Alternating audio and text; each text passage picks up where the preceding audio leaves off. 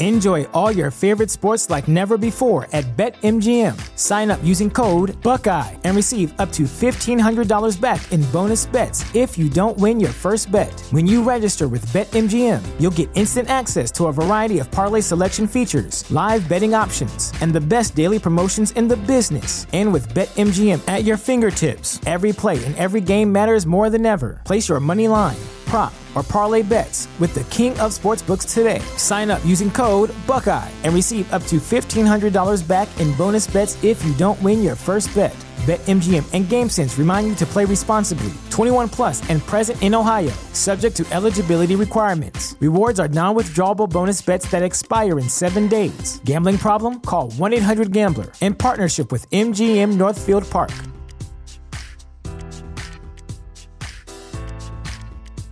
At Parker, our purpose is simple. We want to make the world a better place by working more efficiently, by using more sustainable practices, by developing better technologies. We keep moving forward. With each new idea, innovation, and partnership, we're one step closer to fulfilling our purpose every single day. To find out more, visit parker.com/purpose. Parker, engineering your success.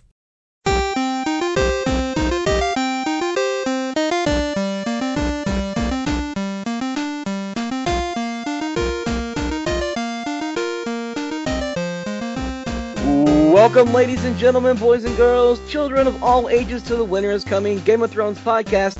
I'm your host, Razor, and I'm here with Isis, Corey Smith, and Corey Thone. And guess what? We have made it. The long night is over. Almost two years of wandering through the desert with no Game of Thrones to talk about is over.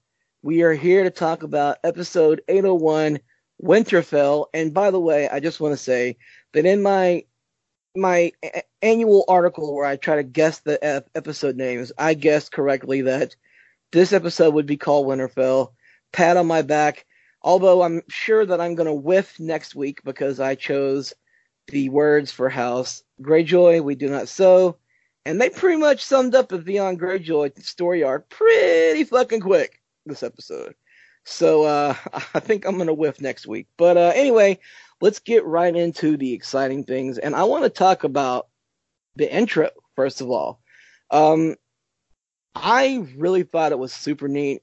Phone, eight seasons in for your final season. They didn't really have to do it. I kind of felt like it was a little bit of like, thank you fans for making us what we are today. So here's something special.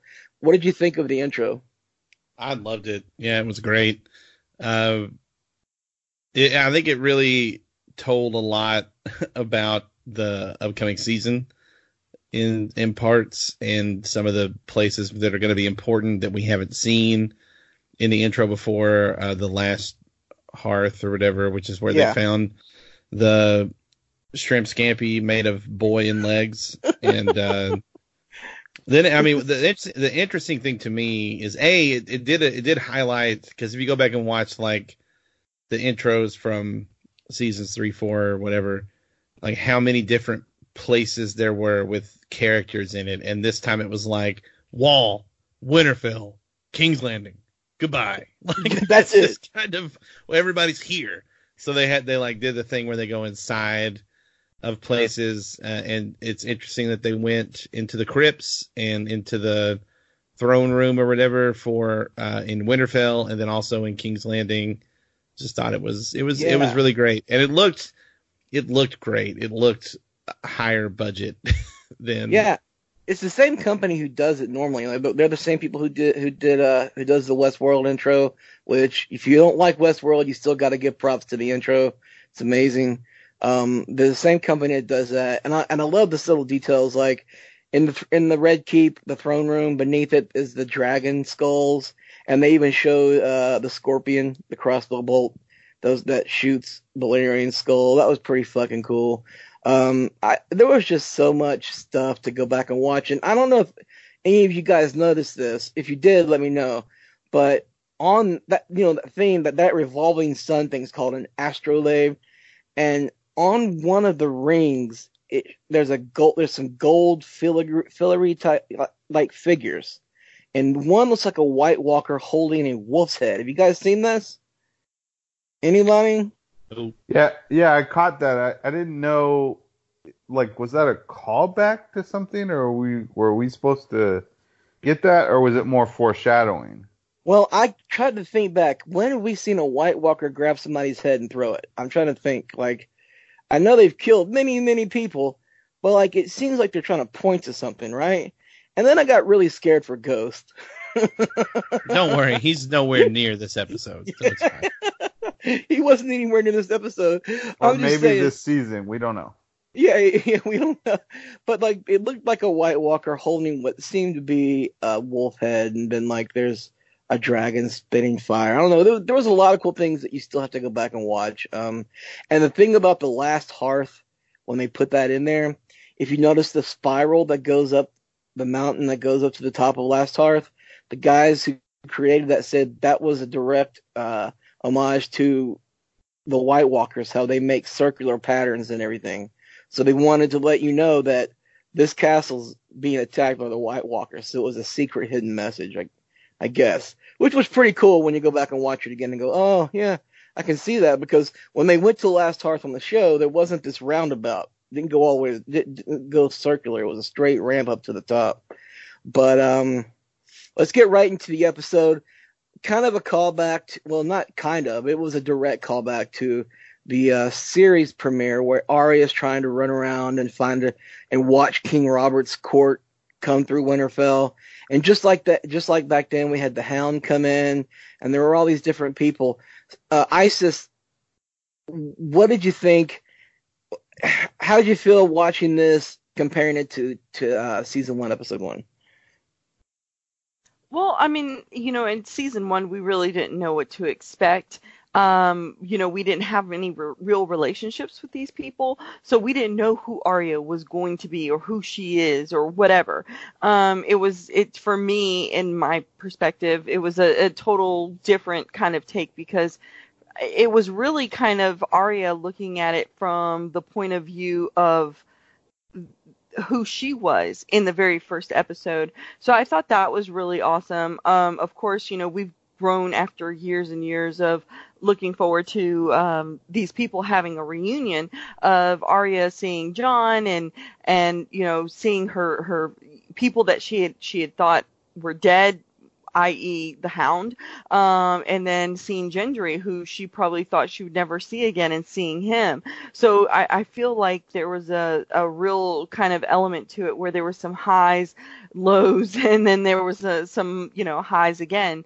Um, but again, I thought it was really telling as far as you know Arya seeing this very excited kid looking at it from her point of view from season from episode one.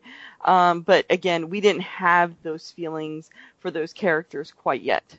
Maisie Williams acted her ass off in this episode. Um, if you watch her face during the the uh, march into Winterstown, which is that little town outside of Winterfell, and then on through Winterfell, when she sees Jon, she wants to she wants to call out to him. You can see it on her face. Like she goes from being the badass faceless man assassin to that little girl who said said goodbye to her favorite brother in the second episode of the series. Like it quickly changes, and then she sees the Hound and she gets serious. Then she sees Gendry and she goes, "Oh, you know, you kind of see her kind of soften up a little bit."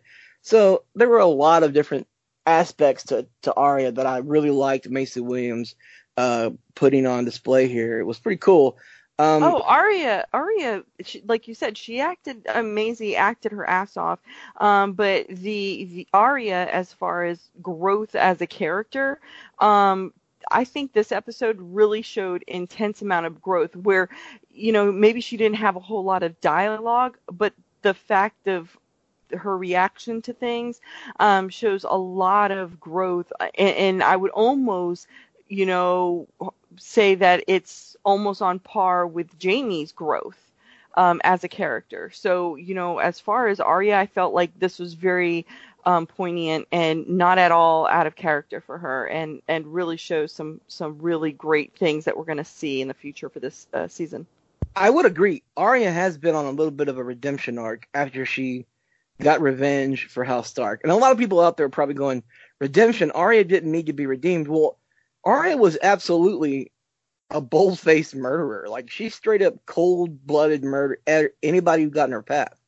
And that's fine because she's an anti hero. Everybody likes her. I like her. I have no problem with her killing people. Um, but that's because she's one of my favorite characters on my favorite show and in my favorite books.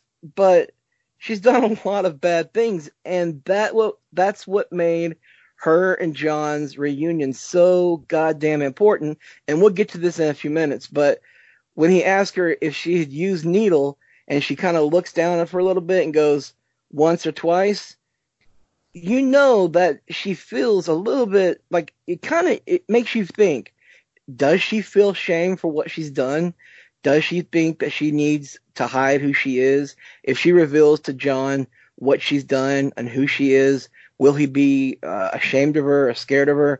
There's a whole lot of things. And then i wanted to get you guys opinion on this. And we'll leave that reunion up for another, a few minutes down the road. But does nobody at winterfell fucking talk to each other? Like, did, like, okay, so they get to Winterfell, and Jon's like, "Where's Arya?" And the first response is, "She's off skulking, skulking around." Okay, did nobody tell Jon that Sam was there? You've been, me. Jon was there an entire fucking couple of days, I think, right, Smith? It seemed like a couple of days had passed, and he's down in the crypts paying respects to Ned, and Sam shows up and he gives him a hug like, You already left the Citadel? What are you doing here, Sam? Does nobody talk to each other at Winterfell? Yeah, I mean, I don't know about the exact timeline, but it was at least a day. I mean, at least an entire day. Um, so, yeah, it was really kind of confusing how nobody, yeah, talked to each other, knew where anybody was. And it's like, it's, you know what I mean? Like, you figure you'd find out as soon, like, why wasn't Sam there when Dany and Jon arrived. Right. I mean, like where, like hell, Cer- like, Cer- Cersei, Cersei knows what what's going on at Winterfell or what's yeah. going on in the North better than freaking Jon. That's I mean, what I'm saying. On, was, let's yeah, be was, honest about that.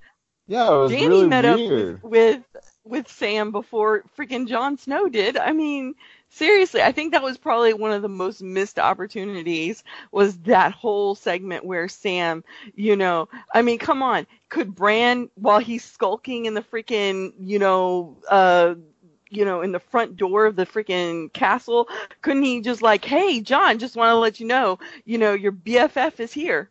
I don't know, especially if he was going to pawn that job off on him on him anyway. I know he totally pawned it off, right? So okay, he, that was the biggest booger flick I had ever seen in my entire life. like that was a juicy rolled up booger that just went flick, and it was just like seriously. I'm waiting for an old friend. Okay, yeah, right. That's my biggest excuse. If I don't want to go talk to my parents or talk to my my friends about something serious, that's what I'm gonna start saying. I'm sorry, I can't go talk to them. I'm waiting for an old friend. Yeah, I I thought the execution was clumsy, but I think Bran did have a point that Sam is the person that Jon trusts the most on the show, right? Jon and Sam have gone through so much together, and there's literally nobody else that Jon would would trust as much as Sam. Like he would trust it more. I don't even coming from Bran, like because Jon doesn't he hasn't been there enough to like really to understand what Bran's got going on with the three eyed raven thing. So I feel like exactly. I feel like Sam. The, I totally agree. The execution was clumsy as hell, and they didn't handle it right as far as passing it off.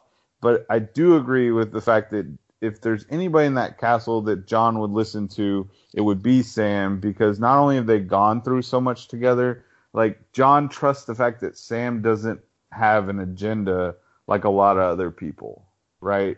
Like he knows okay, so, Sam so, is honest to a fault. So Okay, so I'm gonna I'm gonna challenge you on that. Okay, so Ooh, challenge. I'm gonna challenge you on this. so you're telling me that someone, if my, uh, you know, we've already established that you know, uh, Jon died and came back to life, right? And so are you telling me that it would be really hard for Jon to figure out, even though at this point he hasn't figured out he's a Targaryen until Sam tells him, but that's nor here nor there, and that's another conversation. That Bran tells him, dude, I know about boat sex, or I know about this, I know about this because I can see into the past. That Jon's not going to believe that shit. I don't know. I I think that uh, to me, if he would tell me pointed things that happened um, in my life that I know that he wasn't there for, I'm gonna believe this guy who said, "Oh yeah, yeah, I'm a three-eyed, uh, I'm a three-eyed raven, and this is what it means and stuff like that." Again, really, no, you're felt, absolutely right. I think you guys are missing hold on, the hold real on. reason. No, no, no, no. She challenged me. Hold on. So, he, the, what I would say in response to that is, is that that would be too much info. That that'd be information overload. He's like, hey, I know about boat sex. Hey, I know about this. And by the way, you're also a Targaryen. That's too much information to handle in one conversation. Like, Bran. you sure I- you sure looked pretty on that night you had boat sex, Are you masturbated in the closet. Correct. That's too much information for for Jon to process. I don't think that he wouldn't have believed Bran, but I feel like Sam was the right messenger for that job because, like I said, Sam is the person that Jon trusts the most and and believes the most, no matter what the subject is. And so he's not having to sit there and and understand Bran has some time traveling, see the future, see the past. I'm the three eyed raven who is really a 100 year old Targaryen guy under a tree. He's not having to process that. He's just processing the fact that he's a Targaryen and that his father lied to him. I mean, there's so much for him to go through without adding the metaphysical shit that Bran comes with. And I think Sam was the down to earth, easy, you know, honest person to break that news to Jon. Okay, so my last point. First of all, we only have a couple of episodes, so Jon needs to get on board that Bran is the three-eyed raven and just suck it up and stop being such an idiot. And then not only that, but also Bran should have noticed that Sam was kind of emotional and that, you know, I mean, apparently he knows what happens in the future. I'm I'm assuming that Bran does, and that you know he sent Sam because that's the way it should be. That's the way it sh- it, it had to have been. But at the same time, I'm just going, come on. I mean, you you're gonna have to explain to your brother how you know exactly where the th- the uh, freaking whites are, um, where the Night King is, and how you can see all of these things. So, I mean, you might as well just go ahead and take the fucking band-aid off, dude. Really, So- seriously. So I I think the two reasons that they did it with Sam, aside from I I do think there is some like you what Smith said about like it's too much to process for Jon might be what the writers would tell you, but the actual reason is that it's too much to process in for Jon for us in one sitting. Like we we we can't have Bran in the time they had to address that scene with the rest of the episode go through both hey i'm a warg slash three-eyed raven slash all that shit and also uh you're targaryen and all that shit and also sam has documents that back it up i think it was just easier Right. to, for sam to be like i have documents to show that this was a real wedding and Bran does Bran things and he's confirmed it. And the second reason is that there, and we've talked about this before, I don't think there are ramps to the crypts. And Bran couldn't get down there to be the one to tell Jon and was kind of embarrassed, you know, about it. So he didn't want to request a, a carry or anything. So Can we just talk about Bran being outdoors the entire episode? Because that's what happened.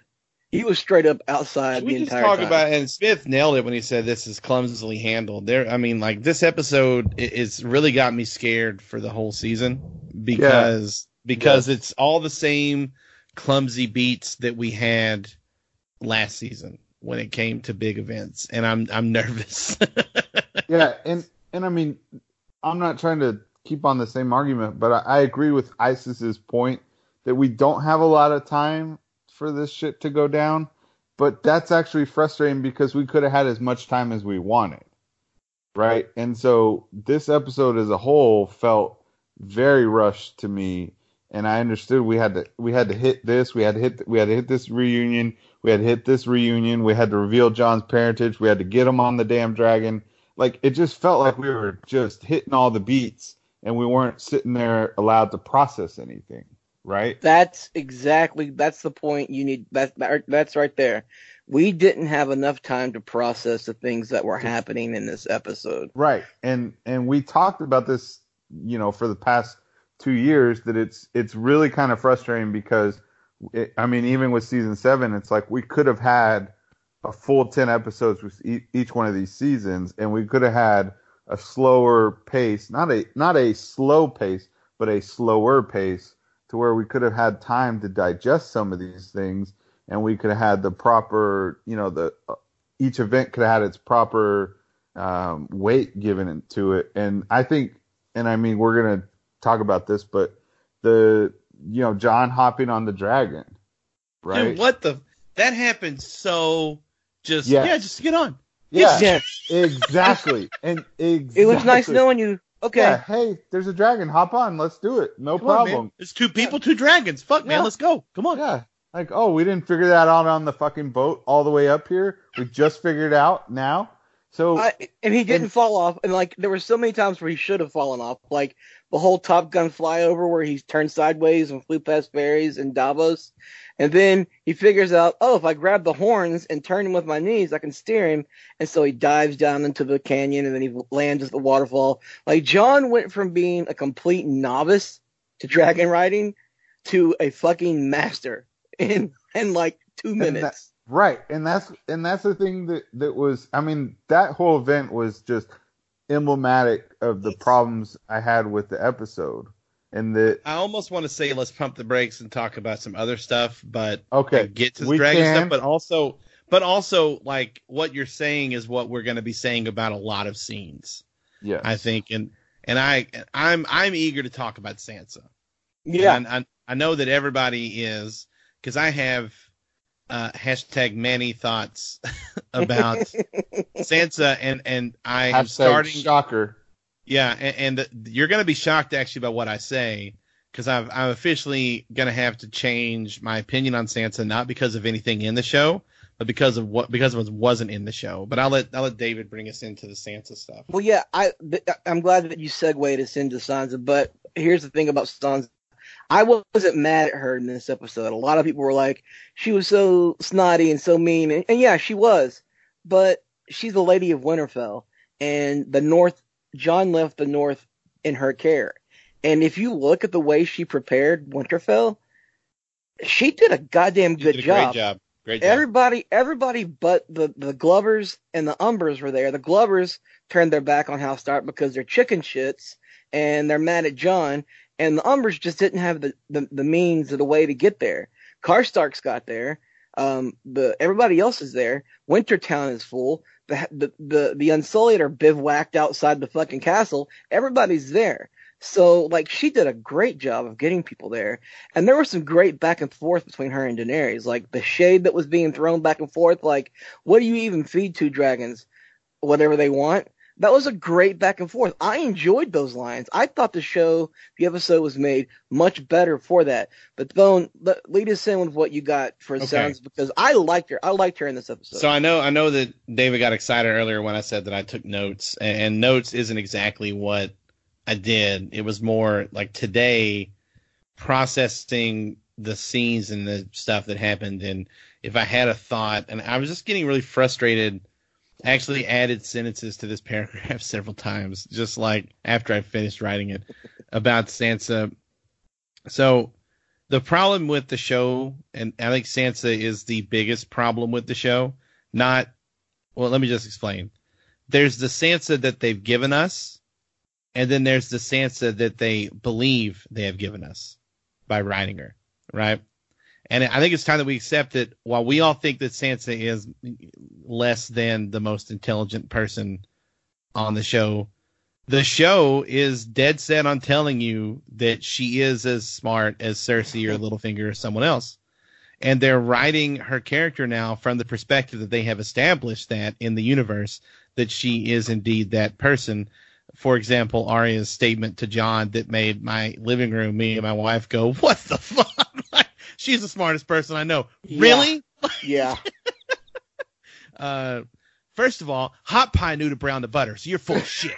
But uh, yeah, that statement in and of itself was like, okay, this is the show telling us Sansa is smart now, even though we uh, we really haven't done. And, and I I put that on the writers because they have not done a great job. Like, and, and then they just have. So this episode did give us for the first time, I don't know, maybe ever, the moments where Sansa was just 100% right in the face of things. And it's like but it's the it's the last season. You're just now giving us super right Sansa where she's like we don't have enough food for this many soldiers. We don't have enough food for dragons. What do dragons even eat? I know she said that kind of sassily but Dany's response was bitchy and unnecessary and it's a great example of Dany being unable to read a room and Dany has just as many problems as Sansa in this episode and we'll get into that later uh, or, or her being the only person, or, or her being the one to tell Tyrion, your sister's going to betray us. That again was a very deliberate choice by the show to be like Sansa's the one that's telling Tyrion, the person she quote thought was most clever person in the oh world. yeah. Yeah. Your sister's going to betray us. Everyone knows it, but you. Like they, they're they're really giving her these moments of like, look how smart she's gotten. But it's like these smart things are things that everyone in that like watches the show already knows too.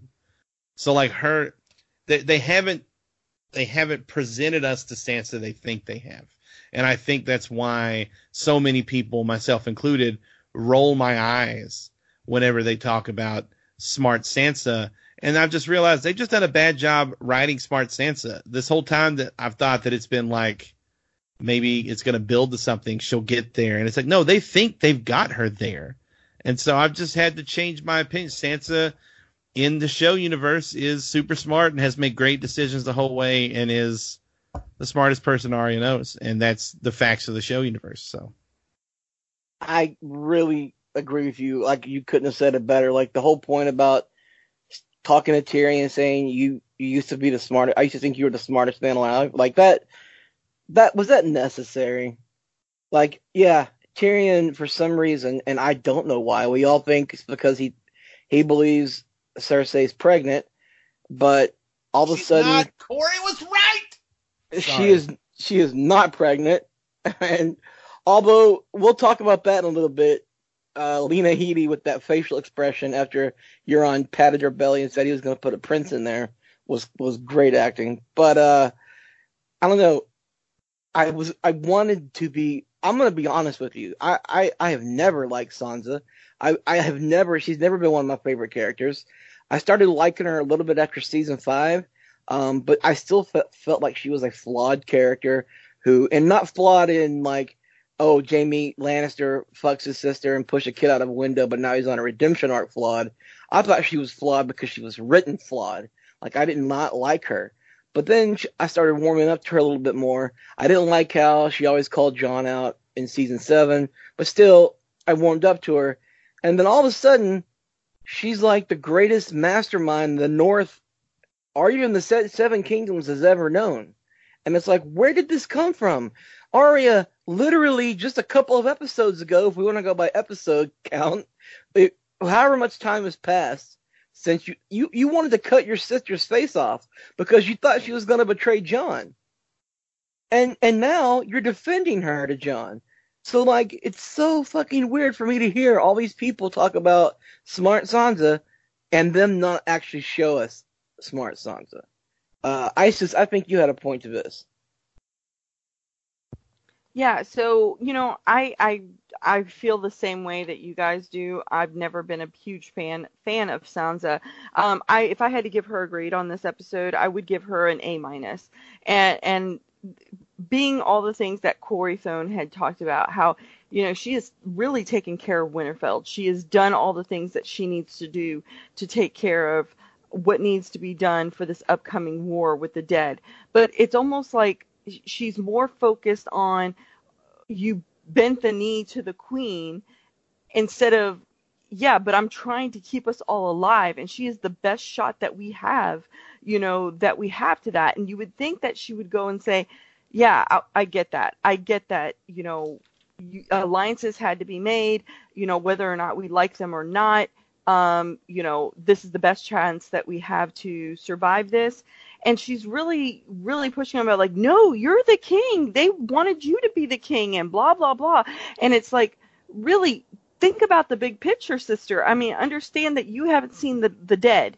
I understand that. I get that. You didn't get that visual of the dead person or the dead, you know, body coming out of the box and coming after you.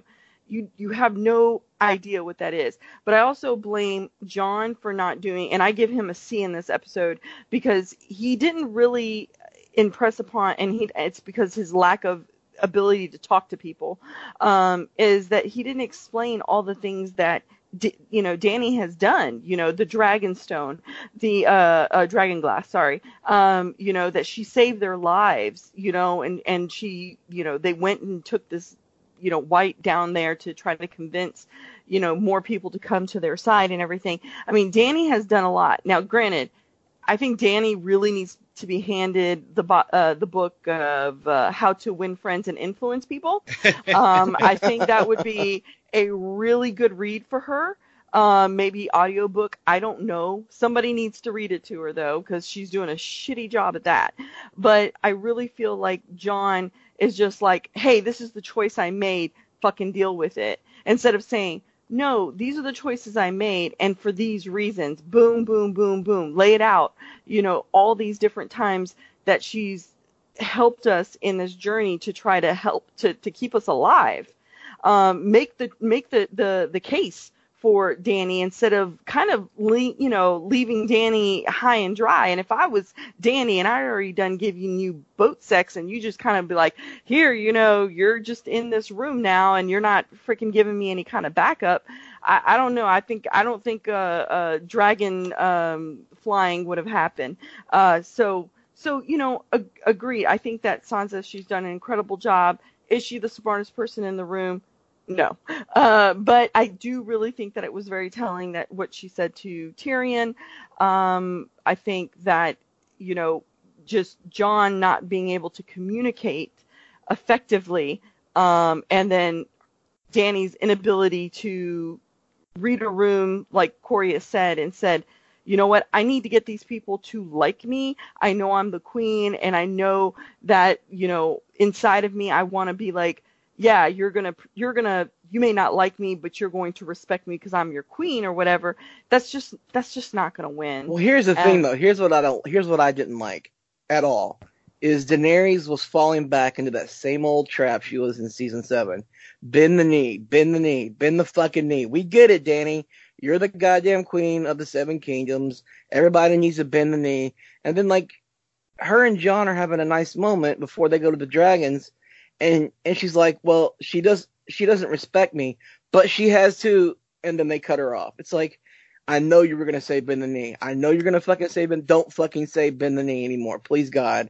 Don't go back to that. Like, what you guys mentioned it, Corey Smith. You mentioned it at the beginning of this podcast. I'm so nervous for the way this this season's gonna go now because of the way what we've seen so far. Just the we're skipping ahead and I promise you we're going back and we're going to talk about the things. Just the trailer for next week where she's got Jaime Lannister on trial. Wait a second, sister.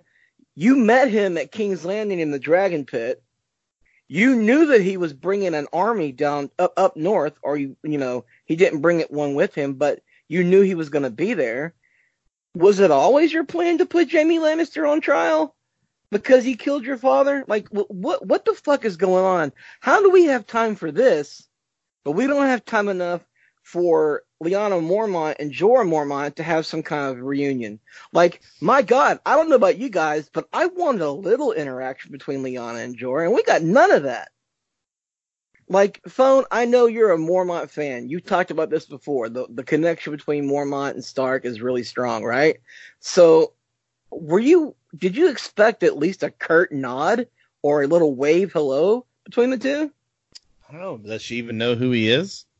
Well, she's she got to. She's got Why? to know. She, would she even be alive whenever he got exiled? Well, Truly. okay, she well, been alive, but she wouldn't have been old enough to, you know, she would have been two or three. Yeah. So she So, I would mean, she wouldn't have remembered. they Well- will probably they will probably do something with that later. And I think I think it's going to be during the scene you're talking about with um, Jaime. Is you're going to have Jaime in there. He didn't come with an army. That's why he's going to be on trial. They're going to be like, well, you didn't come with an army and you're a cripple, so we don't really need you.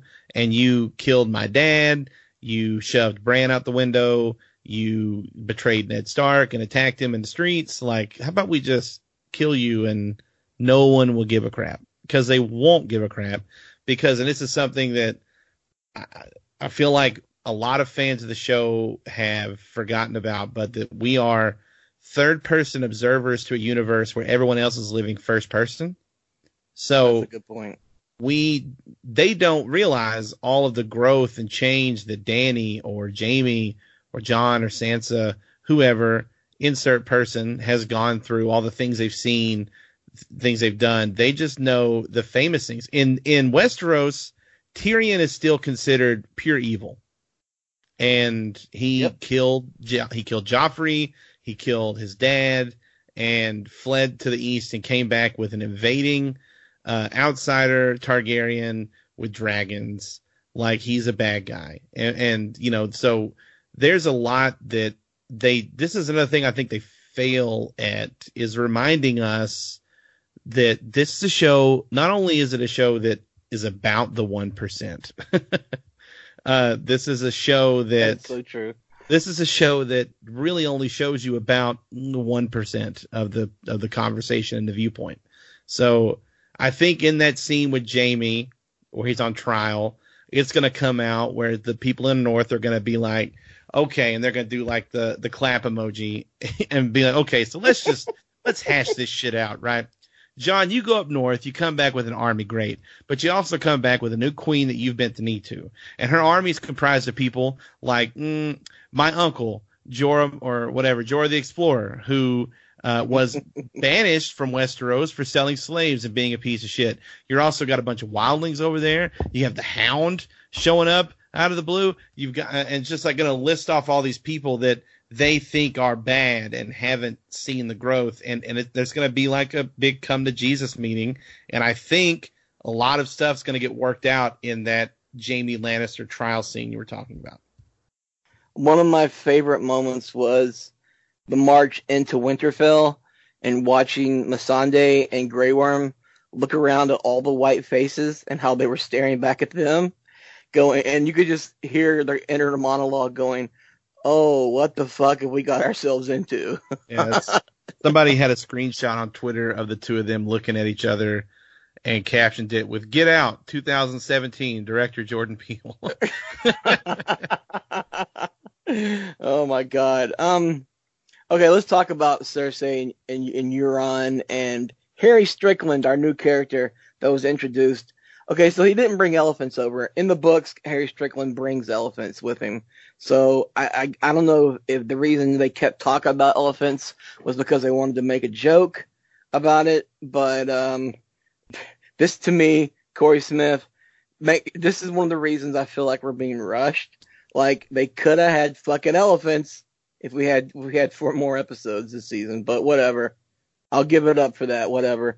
I still don't get ghosts, so so Cersei doesn't get elephants. Um, uh, but Euron and Cersei had sex, um, and and the whole time he's like you can see you could see and tell he was very very like uh uh, what's the word I'm looking for? He was not sure of himself, and and he kept trying to compare himself to Robert, to Jaime, and uh, when he patted her belly and said, "I'm going to put a principate in your belly," she had that look on her face, and she, you could tell right before they cut the scene, she almost like it looked like she was about to be brought to tears. So either a she was pregnant and had a miscarriage, and we just don't know about it, or b she was never pregnant in the first place. Smith, thoughts on that? Yeah, well, she also was drinking wine, right? And we Yeah. saw her abstain. Well, in the from- 1960s, pregnant women. no, no, No, no, we, no. we've already been over this. She abstained from drinking wine, which was Tyrion's first clue that she was pregnant. Good So- point. Good point. So she, she that's an about face in itself. She did not drink wine in the season seven finale, and now she was drinking wine. So there was that. And then, yeah, that look. I mean, to me, I think we've all kind of assumed she's not really pregnant. Um, and even if she is, she's not going to end up having the baby. So, yeah, I think we're. It, we, but then the, seeing this just throws us into a whole nother bucket of, or can of worms. Um, if she did lose the baby in between seasons, like that's a shitty moment to have off scene. Like she's just gonna bring that up in a couple episodes. Like yeah, I don't know I, how you bring that up. You know what I mean? Like how do I you? think again, it's going to be next episode. Uh, either that or it's going to be episode four. It won't be in episode three. And I, I, really think that they're, and I, I hate to interrupt your point, but just looking at how fast everything happened in episode one, I feel like episode two is going to be the exact same way. And we're going to get so much just rapid. It's not even calling it plot development's wrong. It's ch- it's chess placement. Like they're just gonna, oh god, we got to deal with this this baby thing. Uh, I had a miscarriage and and Qyburn couldn't save it, and and here I am, and I'm sad again, and that's where I'm at. I'm alone. I'm all alone, and it's a great boom chess piece on the board. Cersei's got the army down south. Moving on. Like that's that's just what it's gonna be. I just I don't see it being any better than that. It's checking the boxes at this point. Like it's just okay. That's a need, great way to describe it. Yeah. It, right. Like okay, we need Jaime to be in Winterfell. Okay, check. He's there. We need Cersei to have lost a baby. Check. She lost it. Like, but that's and the frustrating thing is that's not uh, the. Sh- we need Theon back in Winterfell. Boom. He saves Yara. He's gone already. Yeah. Yeah. By the later. way, by the way, and I this was the dumbest moment of the whole episode. It wasn't like how fast that shit happened, how quickly he saved Yara. The dumbest part is they're on a boat out in the middle of the ocean in a time before you could just get a helicopter to take you somewhere. And Theon's like, I kind of want to go back to Winterfell. And she's like, then you should go. And they hug. Like, you're still on that boat for I don't know how long. You're not going to swim. Where are you going? And like, it just blew my mind. They were like, goodbye, brother. You are still on that fucking boat. You're not gonna just, you're not gonna get a dinghy. This is really awkward. You can't row over there. So it was that, that just made me laugh. I was like, that's just lazy. what is awkward may never die. Yeah, it was just we we need to rescue Yara. Check. We need to have an escape route for the Starks and the Targaryens if shit goes bad. Okay, check. Yara made one little comment, and we need to have Theon at Winterfell. Okay, check. You got you got 30 seconds to accomplish all three of those things, and that's what they did. And in I mean, in every basic thing in the episode felt that way. And I think episode three, when we actually have the Battle of Winterfell, is going to be fine. I think we're going to feel all that stuff there. But I think what it's just like what we took like with the in season seven, like the battle beyond the wall. Uh, like the battle itself was cool, and seeing the dragons and seeing them on the lake, all that was great. Getting but, there was dumb. Right. Everything that we had to go through to get there was stupid. So I feel like Battle of Winterfell is going to be great. A ton of our favorite characters are going to die, and we'll feel that. But everything that we needed to get there, it just feels so rushed. And that's not what the show was for the first, I don't know, five or six seasons. Right? right. I mean, everything took forever. Arya going up the King's Road was like seven episodes. And then her and the Hound running around was like seven episodes. And it's just like, or an entire season. And now it's just like, okay, you got you got 30 seconds. You got to accomplish these three big plot points. Okay, go. We literally spent more time with Bronn banging those chicks and potentially, and we'll talk about this in detail, but that scene was, I'm, I'm pretty sure we can time it, was literally longer than Theon's rescue of Yara and then Theon going off to Winterfell yeah, let's talk right? about Bronn. Let's talk I mean, like Bronn's a small, a small moment about Bronn, who's one of my favorite characters. I love him, but like literally that whole thing took longer than it took Theon to rescue Yara and then you know helicopter out to Winterfell. Like, what is going on? so I'm watching the episode and I and I and I tell my wife, you know, they got to get Bronn up north. She's like, yeah, how are they gonna do that? And I'm like, well, you know, Lena Headey and uh, Jerome Flynn, who plays Bronn, they can't be in the same room per their contracts. They hate each other. So I'm really interested in how they're gonna do it. Next scene, Bronn's having a three way and Qyburn inter- interrupts him. Correction, Bronn's having a four way, but not to Four way, my, to- my bad. I'm sorry. I'm sorry. Well, one of them, when I like, I like the, I like the fact that Qyburn says, "Poor girl, she's gonna die of the pox in a year," and, and Bronn almost chokes on his drink. But um, it, the poetic justice remark about using the the crossbow, Joffrey's crossbow that killed Tywin. Do we think Bronn is willing to go through with this? ISIS are back. Let me know. Do you think Bronn is going to go through with killing uh, Tyrion and Jaime? No. No, I don't think that at all. You got what? What was it? Two wagons or one wagon full of gold? I th- I don't, don't remember. hear, I I don't remember. I mean, I wasn't paying that close attention. Um, but I, I mean, at, at the end of the day, it Bronn's not going to do that. He will leave. He will leave. But I don't think that he's going to kill when push comes to shove. He's going to kill Jaime or Tyrion. Just it's not going to happen, and it's not going to happen. You know, because the Queen asked him to do it. He already can't stand her in real life um, and he can't stand her in as the character as Cersei anyway. So I just I don't see it happening. I think he's just gonna be like, all right, well, you know what, this may be my time to go ahead and bail out of here. And and he's a survivor, so he's gonna try to look for a way for him to to survive. But I think that um, you know even if he came back and he did it, you know, I would I would have to always wonder if she's gonna kill me anyway, because she doesn't like him anyway.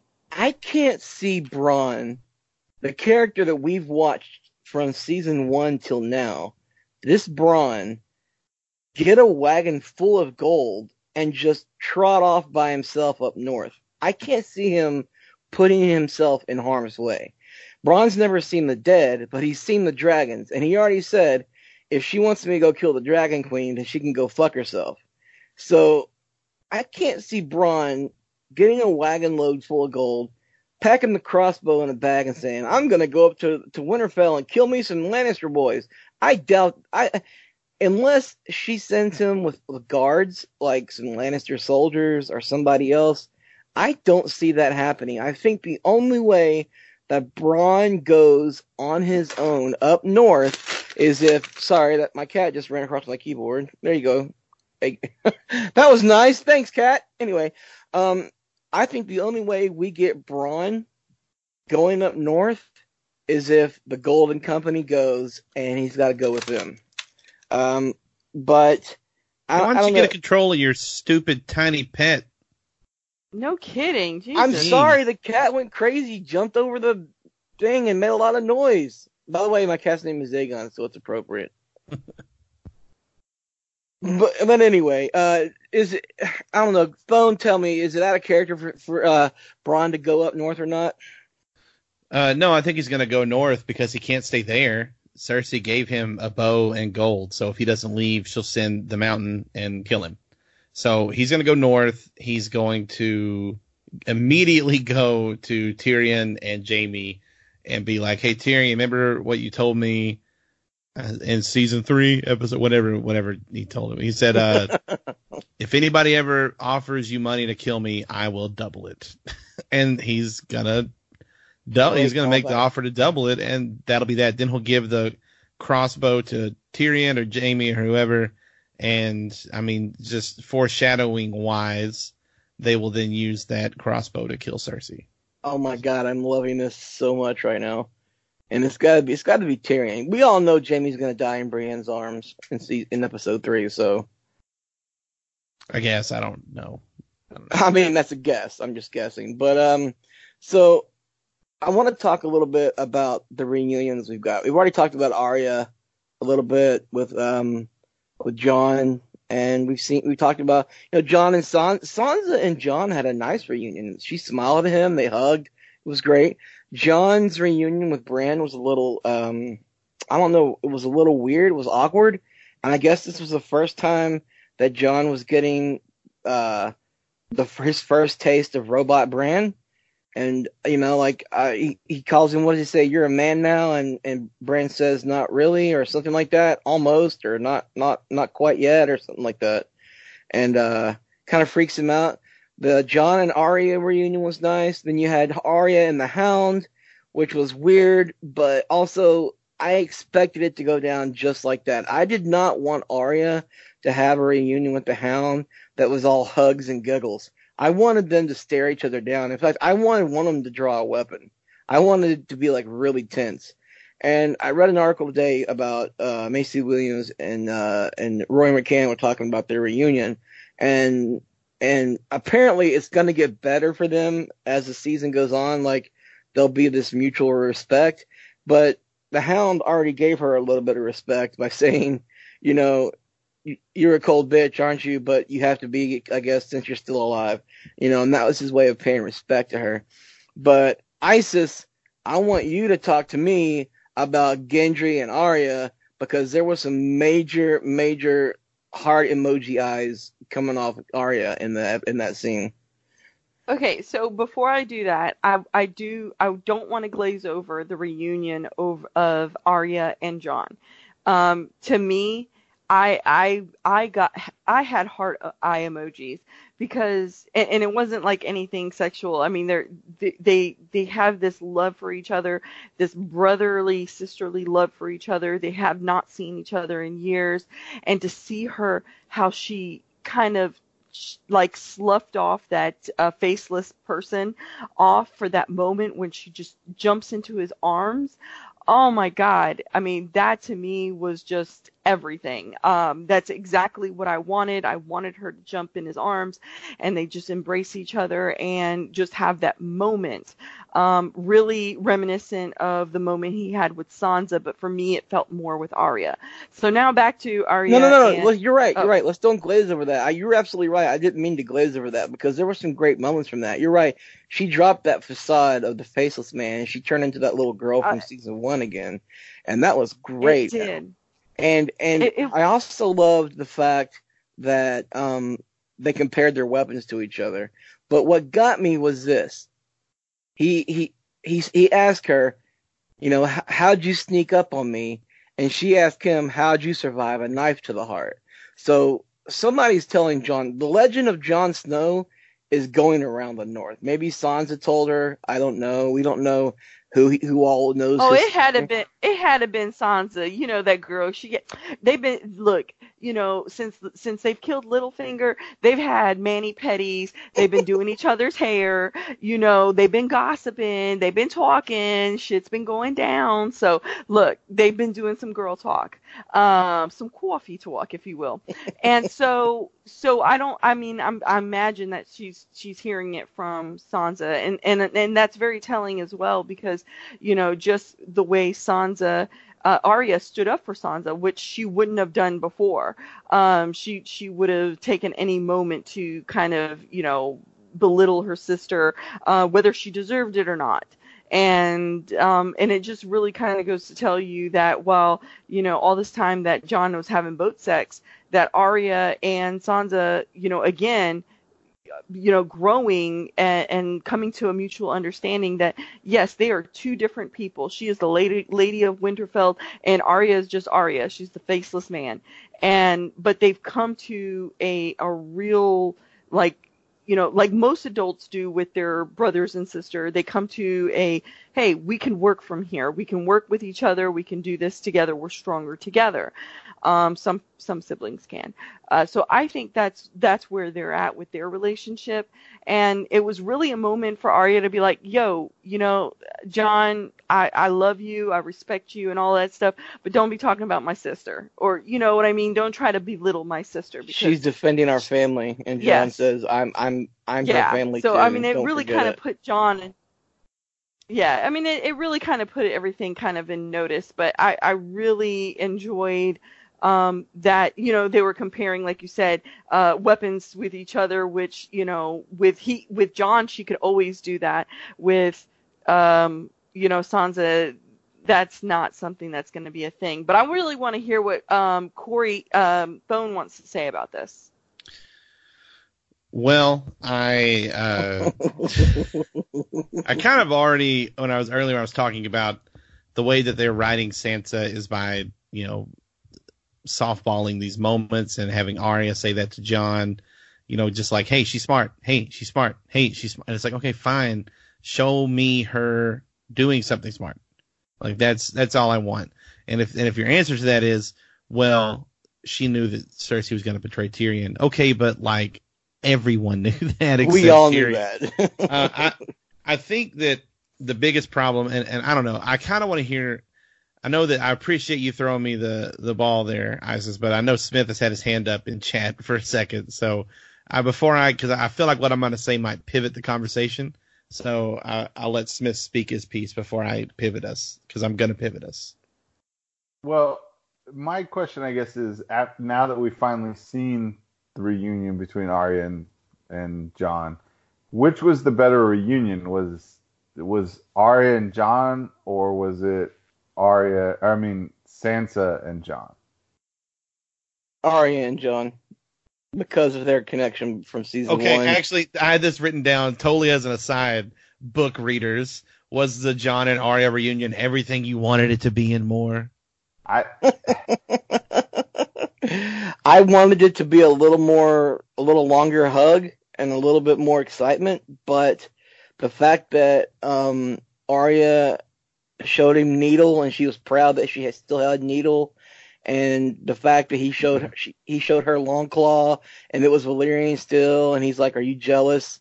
Like you know, they talked about things, and even even after Arya defended uh, Sansa, um, she still gave Jon an opening. Like, yeah, you know, just don't forget you're you're part of the family too. And they they hugged and and I I did the screen cap breakdown for Winter's Coming today, and I got a couple of great shots from either side. And one is Arya laying her head on Jon's shoulder and she's smiling and her eyes are closed. And the other side, Jon's eyes are closed and he's he's smiling. And it's like they're both just so goddamn contented and happy that they're home after this long, arduous journey. The and don't get me wrong, I enjoyed the hell out. I, I'll be the first to admit I had tears in my eyes whenever Jon and Sansa reunited at Castle Black. That was a that was a very emotional reunion, but that was the first reunion that kicked off all these these other separate reunions. And maybe it's been so long. What's it been? Three years now since since that reunion happened. So um, I, I my favorite reunion was Arya and Jon. I, I, I guess, and, and I mean, you touched on it. I, I feel like there was some special weight to Jon and Sansa because it was the first one of any of the Starks coming back together, right? At that point, no, they'd all been scattered, and that was the first time two of them had been together. And there was just, and Sansa was, she was fresh off of dealing with Ramsay and everything that went with that. And so seeing Jon, I feel like that was a super powerful moment. Um, so I, I guess I'm on the fence. I, I definitely loved Arya and Jon. I feel like Arya showed way more emotion than when Arya and Sansa were reunited. You know, there was there was a, a definite vulnerability to Maisie Williams' performance there as opposed to when she met Sansa, where it, there was happiness, but with with Jon, there was definitely a little bit more to it. So I don't know. I'm on the fence. I I, I, I, I, think I think the Arya and Sansa reunion. I think Arya was still wary of Sansa when they when they had their Right. reunion. that's what I'm saying. And Yeah. but with Jon, there was a vul- vulnerability there. Like Jon is the the person she loves probably most in the world in a in a platonic way. You you shippers, um, and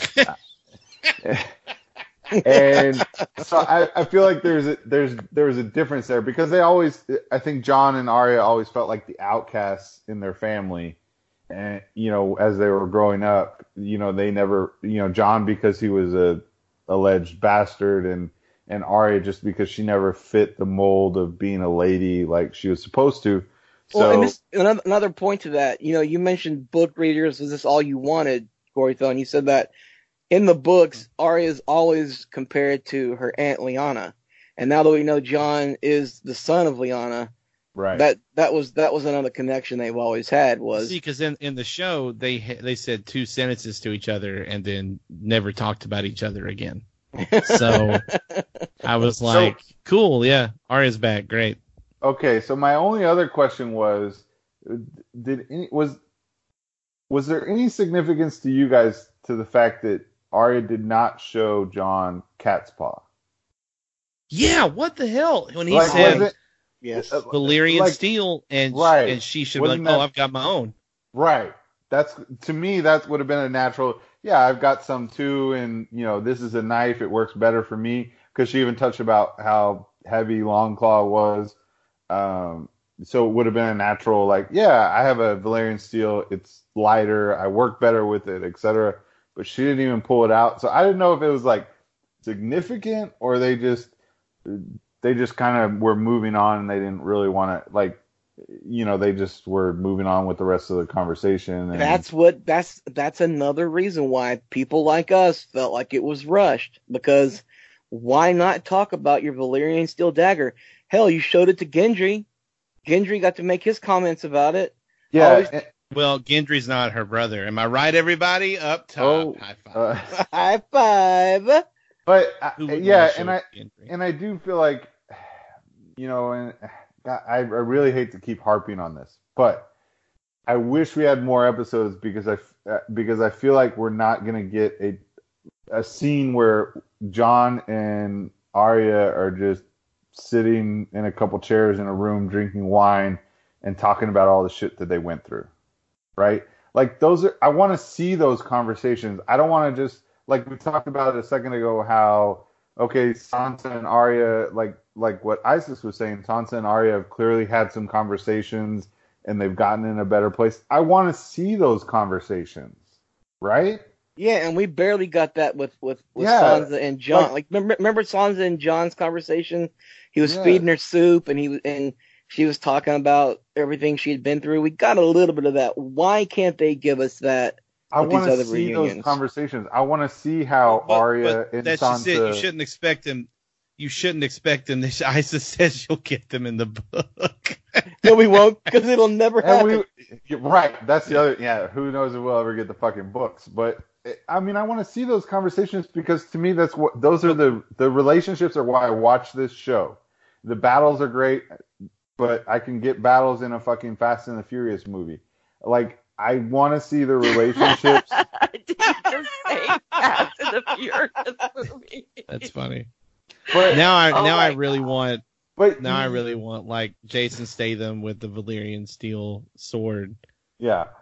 Oi, uh, oi. Or or Oi, well, no, the, the new one. What's this? Idris Elba is basically made out of Elba. Valyrian steel. You know, Or what for, it- for, made of- for what it seems like.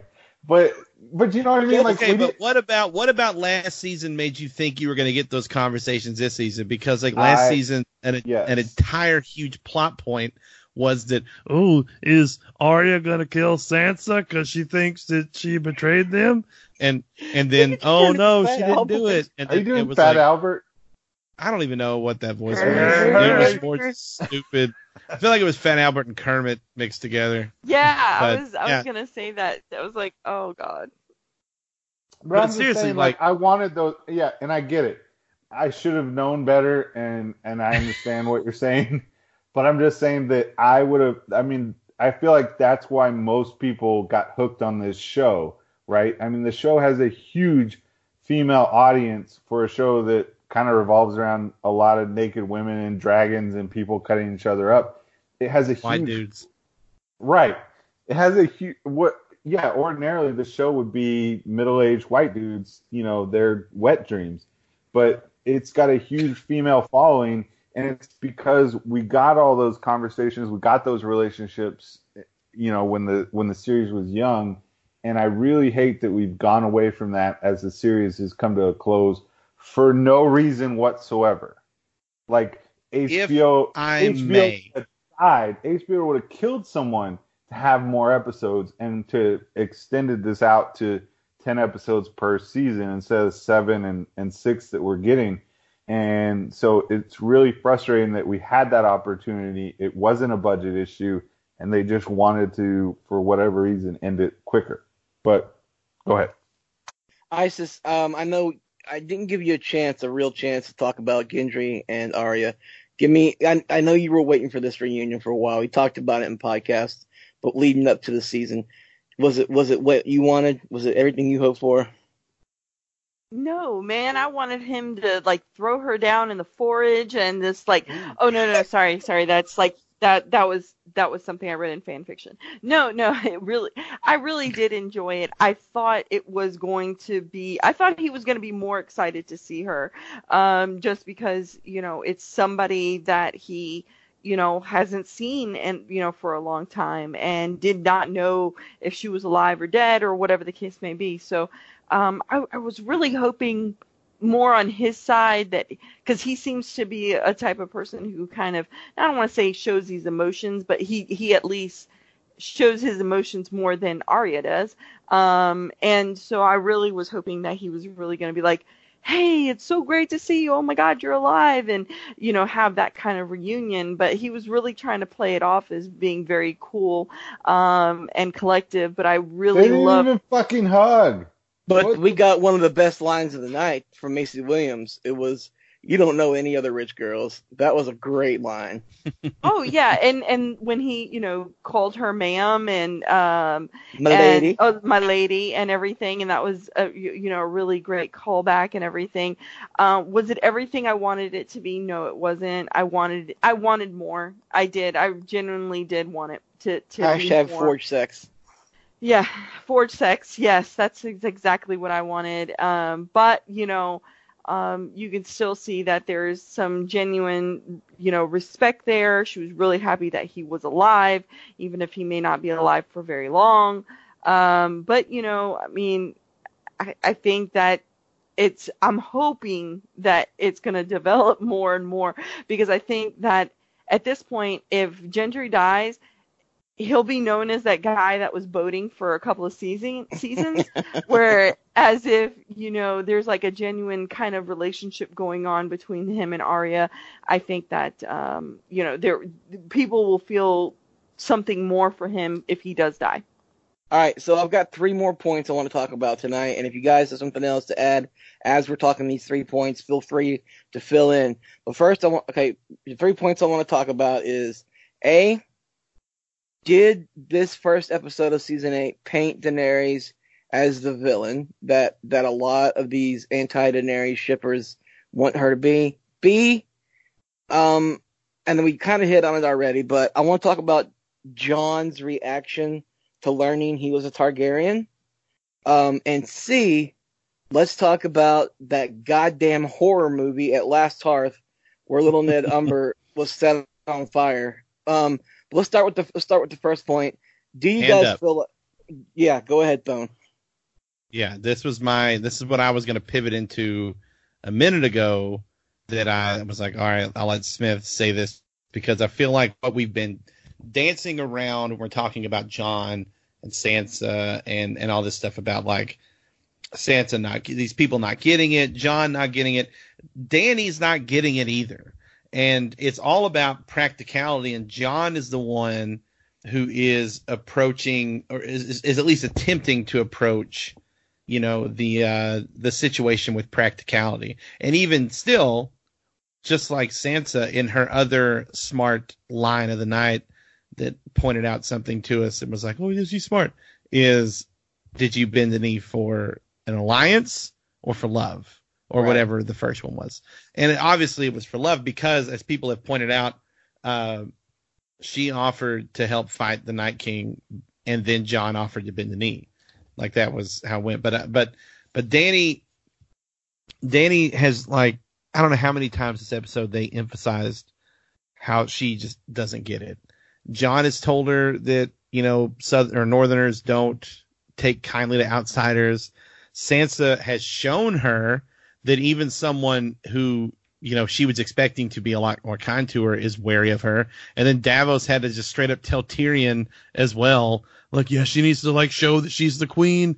Like this setting up for all these moments for Dany to eventually show like, oh, I'm a good queen, yay, right? Like she isn't going to win over the North or the rest of Westeros like in spirit by force, and they really keep nailing the the Tarly killing was a mistake, and I don't know if it was a mistake or not, but running Hand into up. Sam, what was it? I, I, I got to talk about that, man. I got to talk about the Tarly thing. Like, I, I have been holding this in for so fucking long. When you are at war, any, any anybody who's read any books about you know like the Great War, World War II, anybody who's who's who's watched TV shows about war or movies, you cannot leave enemy combatants alive and on the field of battle. Either A, you take them prisoner, or B, you kill them. And Randyll Tarly made it clear to Daenerys that he that she did not have the right to send him to the wall. Because at, at one point Tyrion almost had Daenerys hooked on okay send him to the wall. But Randyll said no she cannot send me to the wall. She's not my queen the only option she had left at that point was to torch that motherfucker and she did i'm so tired of listening to these other people on twitter talk about I mean, or Randyll- or Ran- taken prisoner. yeah, well, where was she gonna She do? didn't torch everybody else. Everybody else didn't go to the wall. I mean, look, the point They is, bent the knee. They bent. Everybody else bent the knee though. yeah, and, and and are they fighting for her now? Like, I'm, I mean, assuming. So th- the thing is, and I don't know if the Tarly thing should have or shouldn't have happened. You know, obviously they did a really good job of showing that the dad is a dick and the brother was nice, right? And Right. the the whole point of that was to have her like this was one of the few times that something I think paid off. And yet again, I don't know if the writers did a great job sticking the landing with Dany, but running into Sam, seeing his reaction to the news of his family's death was a moment that I think hopefully added some humanity to this war for her. Because up until this point, she's been every time she's yelled bend the knee at people, when she's been torching people, when she's been killing people, they've been slavers and rich assholes. Right? Right. That's not who Westeros is. So when she goes around and she's yelling bend the knee and burning people, she's burning people that objectively aren't bad people. Right? They're just people on the other side of this conflict that Jon has been trying to emphasize is a conflict that doesn't matter because the Right. Night King is the one true fight, right? So I think that the Sam thing was important. I think it'll play a bigger role going forward that Dany is is like needs to see that there is consequences to her actions here that she didn't really have in Essos. Right? John Brad John And- Bradley sold that scene too. By the way, Yeah, no, Bradley was the highlight of that scene for sure. And she hasn't connected with anyone from Westeros outside of Jon. She hasn't had a chance to show the type of queen she is.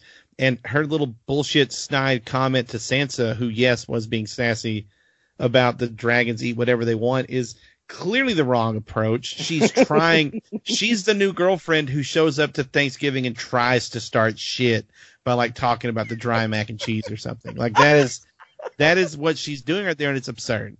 And someone needs to tell her that, and it needs to be Jon, but it's probably going to be Tyrion. And she's going to get mad about it. She's going to start, you know, she's going to get mad about it, going to like, like dress Tyrion down. She's going to be like, look, these people need to respect me. Jon was their king. He bent the knee. Now they are, the North is part of my kingdom, and I am honor bound to protect them, yada, yada, right? But that's going to start also laying that groundwork for the Tyrion uh, based leak that we got in the offseason that he's he's going to start seeing Dany as something other than what he originally thought. Because what really bothers me the most, and then I'll shut up and let someone else talk about the way that they, just like with Sansa, that they are either trying intentionally to make Dany look like a bad guy or they're failing to get across the point that she just doesn't understand politics at all because she's never had to deal with it. But she's literally seen the Night King and is still going around demanding fealty, you know, from these people. And, you know, doing it to slavers is one thing, but demanding the North in the exact same fashion is not going to work. And she is really tiresome, especially with that Sansa has to respect me garbage yeah, that was, that she- was I hot that's- garbage. like if their goal in this episode truly was to make us question Dany and align more with with Sansa and and start to question Jon's foresight or whatever, it, then they did a good job. Now, are they going to immediate? This is what's going to piss me off if they immediately turn it around in episode two and have them all be best friends because they have a battle coming up. That just gets more into what Smith was saying that you didn't have to rush this like that. You made the choice. Agreed. So. All right, let's talk about really quick. Uh, Isis, I want to get your thoughts on Jon's reaction to him finding out that Ned Stark lied his entire life, that he was actually the son, the trueborn son of Lyanna Stark and Rhaegar Targaryen, that his name is Aegon Targaryen, sixth of his name, and that he is the rightful ruler of the Seven Kingdoms. And had Ned, you know, obviously Ned lied to save his life, but had had Rhaegar Targaryen lived, um, Jon would be the the the crown prince, our king by now. So, but the look on his face, like he was so upset that he was finding out that that everything was a lie, and and and the the, the fact that Dany's his aunt and that he's been banging his aunt didn't even come into into play. He was more upset that Ned lied about his parentage. How how do you think that scene came off? Well, I mean, I think it came off exactly, I think, what we had talked about in the past that, you know, he was going to be shocked, he was going to be upset. Um, I mean, all of these things, all of these emotions are to be expected, um, especially when you know everything that you you thought you knew about yourself has just been completely turned on its head. Um, that you know your father, the person who raised you, um, and you know said that you were a bastard, and and well, he never said he was a bastard, but you know that you were of my blood. Um, but you know all of these different things, and then you know, having to go take the black and go up north and do all of these things were on, you know, because he was a bastard. And the fact that he wasn't, that he could have had a different type of maybe a life or no life at all. I mean, I, I think Sam did a really good job of saying, hey, the reason why, you know, your father uh, uh, Ned did this was to protect you. You you would not have been able to stay alive. Someone would have killed you. Um, I think that was really poignant of the fact that kind of bringing him back to, okay, I see you're spiraling right now. You need to kind of refocus and kind of go and say, the reason why he did this was because of, you know, there was no way that you would have been able to stay alive. Um, and he made a promise to your mother. So, I, I mean, I think that that whole scene was everything that I, I thought it was going to be. The only thing that I kind of was like, really, I mean, you, you flew on a freaking dragon earlier. You didn't know that there was something different, uh, something a little off. I guess that's where I was just kind of like, you know, come on, man. I mean, read the fucking tea leaves here. Um, I, I know, I, I know that he's not a quick one.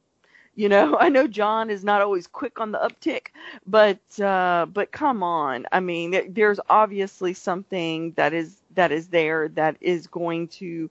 But I, I don't even think that he had enough time to establish the fact that he's banging his aunt. You know, I I don't think he's even gotten to that point yet. He hasn't made that leap mentally yet. I'm ready for uh, that to again, hit him next not, episode. But, yeah, that that one hasn't hit him in the face yet. Um, I think what's hit him in the face yet is that he is now the the rightful king, and it's a job he never fucking wanted, and he doesn't want. He he doesn't want that at all. He's never wanted it in his life. Um, but now is it's not only has it been pushed upon him at every turn, whether if he was, you know, um, at the at Castle Black, whether he was at home when when they got when they got uh, Winterfell back, but now again, every time he's been more than happy to give it up, and he it's like a fucking booger that he cannot get off of him. Um, uh, you know, and and Doing the I booger think, flick. Yeah man. I mean that it's it's so it's so apt for so many things. But yeah i think that's to me that's where he's at right now is that he is in a position where he has this this job that he does not want never did want he just he, he I think he wants the the quiet life, and then not only that, but the ramifications of that the person that he trusted the most, that he loved the most, lied to him.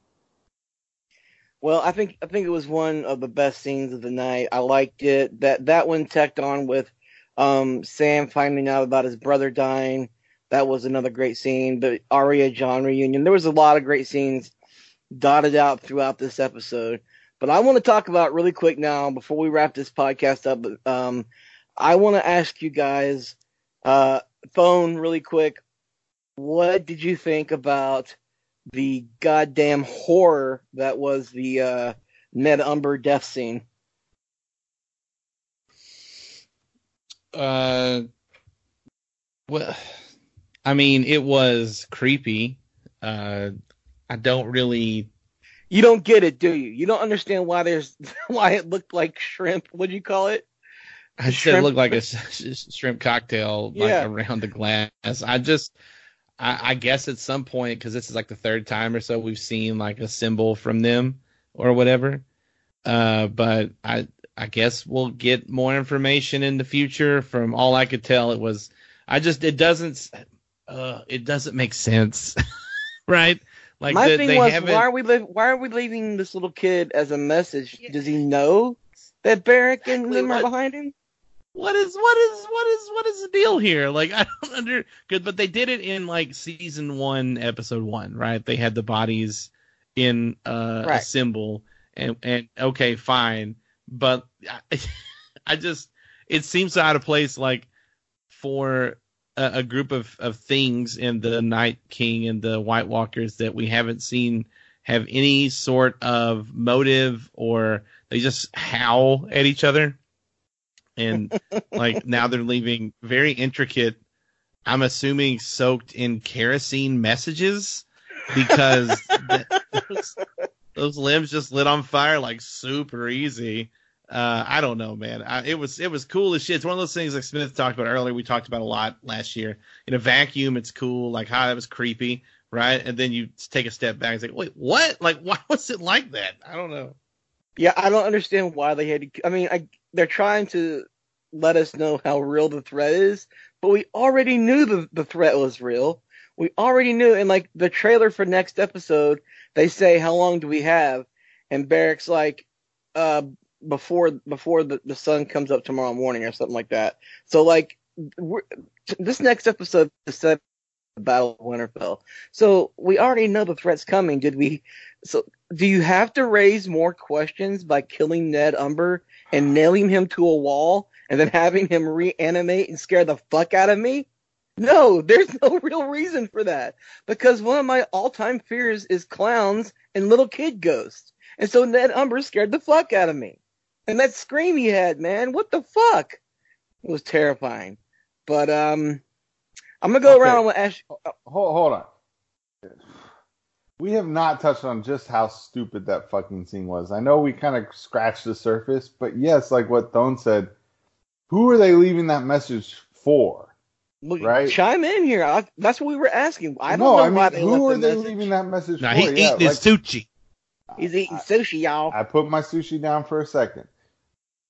But how? Yeah, like who is he leaving that message for? How does how does he know that freaking you know Dolorous Edd and Tormund and all those guys are gonna come in and find that? Like who the fuck is he leaving that message for? There's that question. It's so dumb. I'm it's, sorry. It's literally dumb. Like it. Yeah, I mean it's creepy when you watch it, but when you think about the logic of it, it's like, dude, you literally sat there and like cut up a bunch of arms and then like got a, a, a hammer and nails. Like, hang on, hang yeah, on. Like, what are you There's doing? Like one White Walker that's like a real like he was like he was like a Qyburn in real life, right? And yeah. and now he's a White Walker, and like all right, guys, we're done killing everybody in the castle. Guys, wait, you guys go ahead. I'm gonna I'm gonna set something up. Oh, God damn it, Steve, come on, man! Like we yeah, and is he like? No, Steve no, has look. Steve has the nails and the hammer. He's the same guy who had the chains in season seven. Yeah, everybody calls like Steve. And he's like I halfway the, through putting yeah. like a, a, a, cycle of arms on the wall, and they're like, "What are you doing?" And he's like, "What? Just let me let me do my thing, man." no, I picture the Night King like standing back. I picture the Night King standing back at the end of that hall, and he's like, "Well, that leg right there is a little too high. So if you could just lower it a little bit, I think that that'll make it a little more symmetrical, and it'll, you know, it'll it'll bring the what's that? The feng shui will be a little bit better with this room if you just Hang on. and you Do you remember? do you remember in uh in, in Goldfinger whenever they they having the round table and Goldmember goes uh or not Goldfinger Goldmember and Goldmember goes can I paint this yoo-hoo gold? It's kind of my thing. yeah, and you're just like what? And that was a fucking parody. How about no, you creepy white bastard? You can't make any more dead kid murals on castles we've already killed everybody in. They Right. no, trust me, somebody's gonna come in here and this kid's gonna scare the shit out of them. It's gonna be great. But Steve, It- why, Yeah, I, I why do we need big Alright. spikes and hammers? Trust me, trust me. Somebody's gonna see this and they'll appreciate it. Bonk, then bonk, here's, bonk. here's the other here's the other stupid part of that whole fuck. You set that aside, and the second stupid shit that happened in that fucking scene is it, they all said, "Well, we got some horses, so we'll just ride around the army of the dead, and nobody will notice, and we'll get to Winterfell and we'll let everybody know." It's like, are you fucking kidding me? They're gonna ride around the army of the dead in No, on, listen, in a group Smith. of horses uh, with a guy who has an undead fucking dragon. Smith. Like, are you don't you don't understand the route. It's pretty easy. They're gonna take their horse down Old Town Road and they're gonna ride till they can't no more.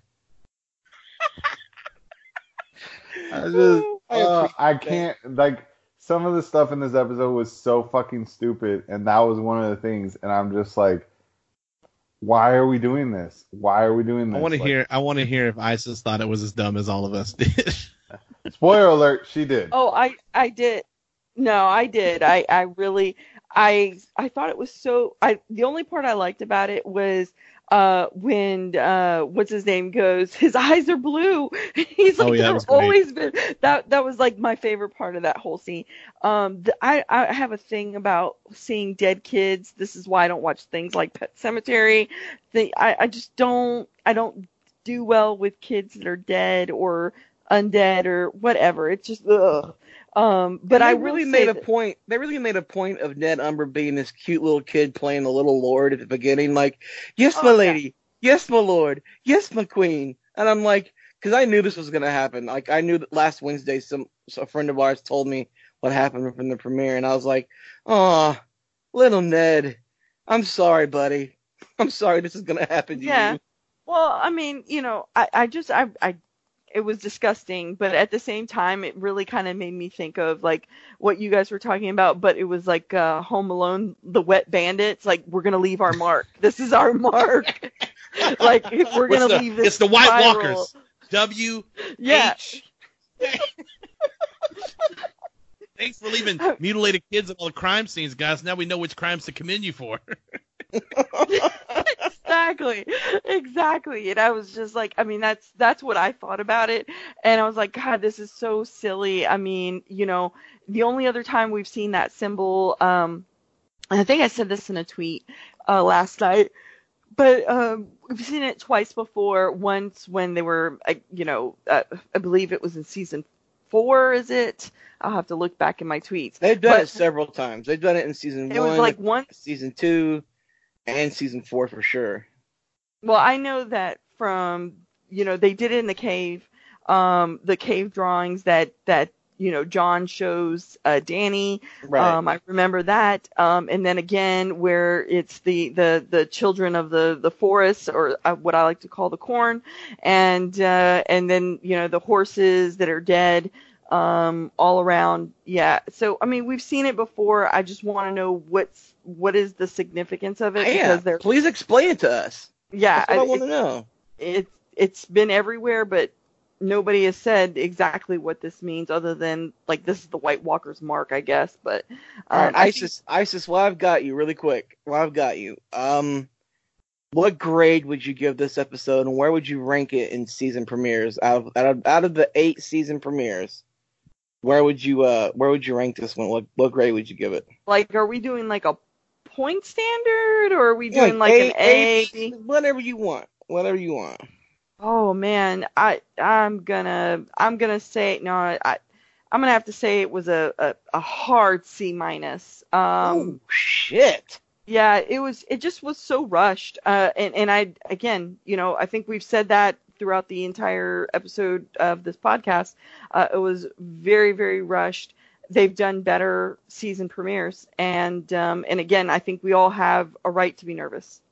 Where would you rank it out of eight season premieres? Where would you rank it? God. Got you on the spot. Yeah, I, I would say probably the last. Wow. There you Yeah, have it, I folks. Ice is a hard C minus I mean, and eight out of eight. It, I mean, it, it was it hit on all the all of these things that it was supposed to because of the timing. Um, but was it? Did it make it for great TV? Did it make it for a great season premiere? I don't think so. Bone. Give me your thoughts.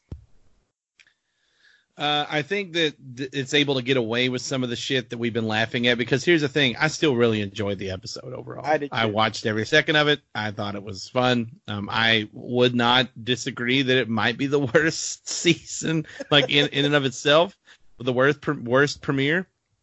But uh, at the same time, as Smith has talked about, uh, you know, earlier, that the show had always done such a great job laying groundwork, doing the groundwork. They've put in so much work, even though the last two seasons have been so rushed, that there's still this great connection with the characters. There's all this understanding with the characters. And so it still has more, you know, if this was like season two premiere, then I would be like, this show is not going to land anything. This is hot But- garbage. yeah. But since it's the, you know, season eight, it's like, all right, I'll, I'll give them the pass. what grade would you So, like, I don't know. episode? B minus maybe. Yeah, Smith. I I know you're I know you're gonna hit it with some hard truth, but where would you rank it out of the eight season premieres, and what grade would you give it? Where I would rank it in in the uh, as far as the premieres go, it, it definitely would be low. Um, I'd also like to bring up the fact that uh, was it season seven that that you Razor declared the greatest episode of Game Yeah. of Thrones ever. The premiere? I thought it was I thought it was one of the greatest episodes, absolutely, and I still I stand by it was one of the greatest episodes. Yes. Okay. Well, uh, moving on there, Suicide Squad. Um, so Okay, Uh, okay, pur- purple Lamborghini. Purple Lamborghini, go fuck yourself. Now give me a grade on the episode. I'd say a C plus. Um, I thought some things really worked. I loved the the parentage reveal with with Jon and and um, Samwell Tarly. I thought that scene just fucking worked. Um, I mean, both those guys, especially John Bradley, acted the hell out of that scene. So um. I definitely I definitely loved some some parts of it. Um, but overall, I don't think that it was a fantastic episode. I think we should we maybe we should have said this at the beginning that even uh you know like the caveat that even the worst Game of Thrones episode is still better than a lot of TV out there. Great so point. I know that we rag on it, but it was still yes, I still enjoyed it. I still had a good time and I enjoyed it. It's just when you compare it to some of the other great episodes that the series has produced, it felt kind of lacking. So, and my other, my only other point that I, I've kept meaning to bring up that tonight was that, you know, when Bran was like, "Hey, we ha- we don't have time for this," you know, because the White Walkers are coming, and then we proceeded to spend the next hour doing all kinds of meaningless shit. Then they Aladdined around on dragons Yeah. and made out I'm of a like- waterfall. Right. You're like, okay, there's literally an army of the dead lurking about with an undead dragon, giants, a whole fucking army of zombies. And yeah, let's just go take a joyride for no fucking reason. Um, I can show you the north. right. and you're just like, so I mean, it, it's just like it, it just felt a little uneven. It's like we're we're told this, and we know in the back of our heads that this is what's happening. And clearly, I mean, the Night King is. I mean, he took out Last Hearth, and um, you know, who knows what else. But it's like, and then we spent all this time doing all kinds of meaningless stuff. It was kind of like, well, which is it? Like, you know what I mean? Like, is it is there a war coming? that to end all wars that we all need to unite no matter what our differences is are, or is it time to go flying and sightseeing? You know what I mean? So Right, right. which Well- one is it? So again, C plus. I, I liked a lot of it. I, I didn't feel like it was great, and I don't feel like it, it compares well to some of the great episodes in the series. I agree. I, I I would I would put this one for me. I would put this one towards the bottom of the season premieres. Again, it, it's hard to say this. Like I enjoyed the episode. I've watched it three times now. Um, mainly God, because I had Evan. well, mainly because I had to recap a lot of it last night and today, so I had to watch it on purpose. But I've enjoyed I enjoyed the episode. Um, I would probably rank it lower, like around five or six, maybe even yeah, probably probably around five or six. I wouldn't have time right now to go through which which premieres are the best, but I would give it a probably about a B minus. Um, it was rushed, but we did get a lot of things that we wanted. We got reunions. We got Jon riding a dragon, even though it came off as a, to Disney, Aladdin, uh, whatever you have. There were a lot of jokes to be made out of that, and I'm I'm sure that the writers might one day regret doing it that way. Um, and but there were also great moments, and there were out of place moments like Ned Umber being burned on the wall. Like we just sit here and took took that that scene apart, and when I watched it all three times, I, I went, "Holy fuck!" This is a very vivid, scary scene. But when we sit here and talk about it, it's it makes sense to make fun of it because it has no place in this episode. So uh, there there's a real, lot. real quick before you wrap up, just because I, I want to make sure we hit these two lines. One, when Sansa said that the purple wedding had its moments. Shout out to that hilarious line. Uh, and then, oh yeah, and secondly, finding out that Ed Sheeran's face got melted off. Also great. Thank you for those moments. This episode was very pander heavy, and in a pander heavy episode, those were two great moments that I still loved. yeah, it was really great. Uh, and can somebody please bring Bran inside? He's he's. I know he Okay. doesn't fit. He doesn't feel anything from the waist down, but I'm sure he's got to be cold. But can we, we we totally glossed over this and fuck us for being not very good at our jobs. But we did not Fuck you for not being good at your job. we did not Corey, talk about, say that about yourself. Yeah, I brought We did- notes, we you to- sushi hold on. bitch. we did not talk about Bran and and Jaime meeting. Like that was Say to that me one of the best. That, come on, we totally dropped the ball on that. We didn't even we didn't even bring it up once tonight. Bran and Jaime Hey, running into each other right at all the the- end of no, Literally, go ahead, go ahead, Isis. No, no. yeah, go ahead. Corey, Corey, Thone, Corey Thone brought it up at the very beginning of the podcast. But anyway, that's nor here nor there. So let's talk about Bran and Jaime. So Bran has been waiting in the freaking wings, um, outside in the freaking nighttime. elements. Since Since- yeah. Like he's just like I. I mean, you would think that he would know exact moment when Jaime was going to arrive, so he didn't really need to sit out there. But I, I appreciate the dedication to be like, I'm not going to miss this motherfucker. Okay, I'm gonna see No, this Sam, you go. motherfucker Sam, you go tell Jon that shit. I'm waiting right here. For right here. friend. Yes, right here. I'm waiting for this motherfucker to roll up in here, and um, so I'm just gonna be chilling, right? And I mean, you know, I, I really, I have to say that Jaime looks like he is aged like ten years.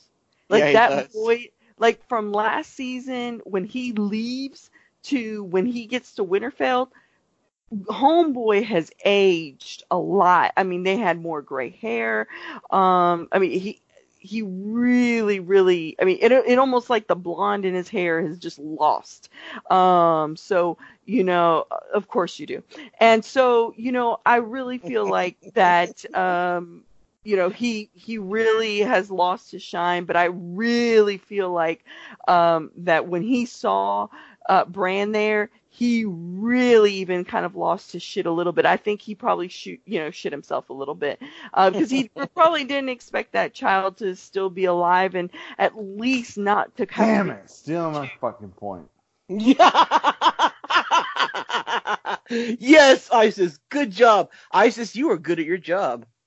Yes. I I I didn't have to be told that. Thanks. Um, so, so this I already know, and uh, and then not only that, I think that um, you know it's something that he's going to have to confront. Uh, you know, because because Jaime has been in this really in this trajectory, whether he knows it or not, of uh, growth of being a better person on this redemption, and this is part of that redemption that this is he can't have full redemption until he gets this. So, yeah, but I don't uh, think I don't think the truth comes out. I think Bran tells him there's no need to tell anybody. I think something happens because if, if Jaime reveals that truth, Jaime's dead. There's no there's no saving him. He's he's already one handed. Like and he didn't bring an army. Oh, and, and and I don't and I don't think that Bran and I think Bran knows that the fact that you know he came even though his sister didn't want him to come and that you know his sister i mean he already knows that his sister had promised an army and then jaime shows up and was like yeah it's just me there's no army um I think that you know again Bran thinks about the bigger picture. He they don't he doesn't think about things like oh you did this to me. He isn't who he it, he is who he is because of what Jaime did. Jaime set him into this trajectory of becoming the three-eyed raven whether Jaime knows it or not. It, he really did. And so you know, it, it, was always supposed to happen. It was the same thing with the Hodor thing was always supposed to happen. Hodor was so always supposed to be that way, and um, because you know he had to be there there in that moment um, to save Bran. So, in my opinion, I think Bran's going to confront it, address it, and be like, "Yo, this is the last time we need to talk about it. All right, cool." Yeah, don't don't mention out. it. Now let's go in the hall so, so uh, Daenerys can, can roast you alive. All right, so listen, that's been our podcast for the first episode of season eight, Winterfell. Um, please leave us some comments. Let us know what you think next week's title is going to be. Let us know if we missed anything that we didn't talk about because for some reason, fucking sushi eating Corey Smith thinks we missed some things and we've rushed this podcast tonight. So let me know in the comments if we need to talk about more stuff next week. We'll be back on. You'll be hearing us on Tuesday next week. So for ISIS, for Corey Smith, and Corey Phone, Valar Morgulis.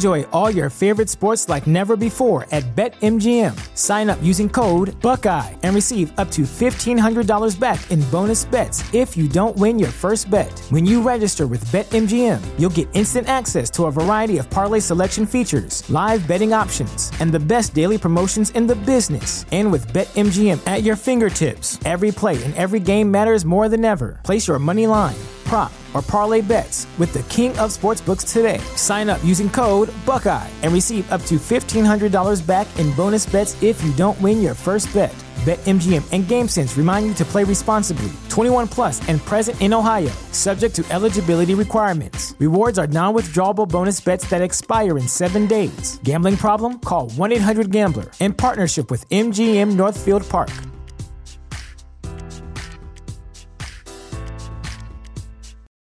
This is the story of the one. As a maintenance engineer, he hears things differently.